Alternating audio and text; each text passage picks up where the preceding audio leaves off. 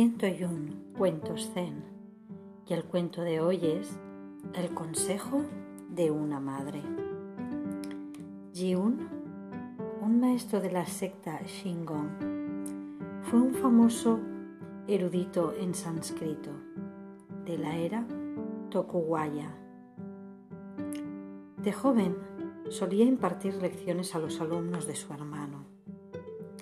Su madre, al enterarse le escribió una carta.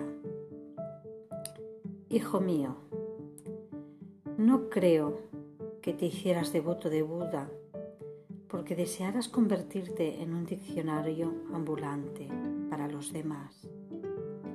La información y los comentarios, la gloria y el honor son interminables.